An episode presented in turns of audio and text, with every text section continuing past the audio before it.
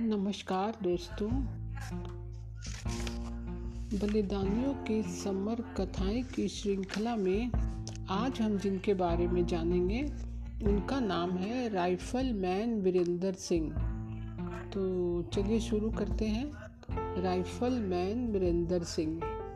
Rifle man Virendra Singh ग्यारह राजरिफ के एक वीर सिपाही थे।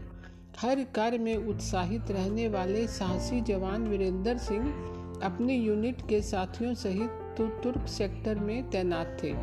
वहाँ हनीफुद्दीन सब सेक्टर में अपने सत्रह साथियों के साथ दुश्मन से लोहा लेने के लिए बंकर बना रहे थे। 25 जून 1999 को दोपहर एक बजे का समय था। नियंत्रण रेखा की ओर दुश्मन पहले से मोर्चे बनाए बैठा, हमारे जवानों की एक एक हरकत पर निगाह जमाए था।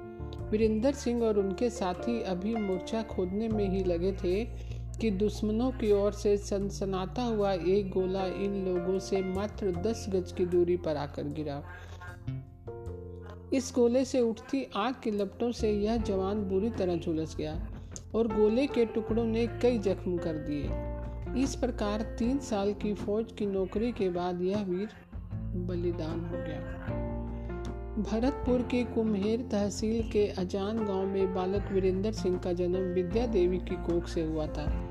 इसके वाल्या काल में ही माता का देहांत हो गया था। इन भाइयों का लालन पालन पिता चेता राम सिंह की देखरेख में हुआ था। वीरेंद्र सिंह वाल्या काल से ही फौज में जाना चाहता था। चार भाइयों में बड़े भाई जगदीश प्रसाद को सैनिक वर्दी में देखकर वीरेंद्र सिंह के किशोर मन में फौज के प्रति एक स्वप्न लहलाने लगा। मैट्रिक परीक्षा पास करने के बाद वीरेंद्र सिंह ने सेना की भर्ती के लिए प्रयास किया और इसमें सफल हो गए। सेना में अल्प समय सेवा के बाद ही यह बलिदान का अवसर आ गया। जब यह खबर घर आई, तब शहीद का बड़ा भाई जगदीश प्रसाद फौज से छुट्टी पर घर आया हुआ था। उसे कुछ समय बाद मोर्चे पर जाना था। ऐसे अवसर पर भी जीवन के अंतिम पड़ाव पड़ाव पर पहुँचे पिता ने अपने धैर्य को बनाए रखा। अपने घर पर काम करने वाले दोनों पुत्रों को भी सेना में भेजने की भावना थी।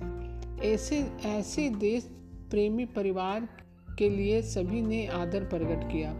शहीद का शव गाँव पहुँचने पर 27 जून 1999 को पूर्ण सम्मान के साथ अंत्येष्टि कर दी गई। इस शव यात्रा में वह पुष्प अर्पित करने के लिए अनेक मंत्री व गणमान्य व्यक्ति उपस्थित हुए थे। इस अंतिम यात्रा में शहीद की वीरांगना गायत्री देवी ने पति की अर्थी को कंधा देकर एक नया इतिहास रच दिया। अपार भीड़ के बीच इस छठी खच्चा पास वीरांगना की खूब चर्चा रही। तीन वर्षों के अबोध बालक वीरेंद्र सिंह के सिर पर माँ का साया उठ जाने पर भाभी ने माँ की तरह पालन किया था। इस भाभी शिवला ने सदा ही इस बालक को दूसरों के काम आने की शिक्षा दी। कारगिल युद्ध में साहस के साथ युद्ध में वीरता दिखाने के कारण रक्षा मंत्री व थल सेना अध्यक्ष द्वारा प्रशंसा पत्र और स्वर्ण पदक प्रदान किए गए। तो दोस्तों, आज की जानकारी आपको कैसी लगी? कल मैं फिर नई जानकारी के साथ उपस्थित होंगी। तब तक के लिए नमस्कार दोस्तों।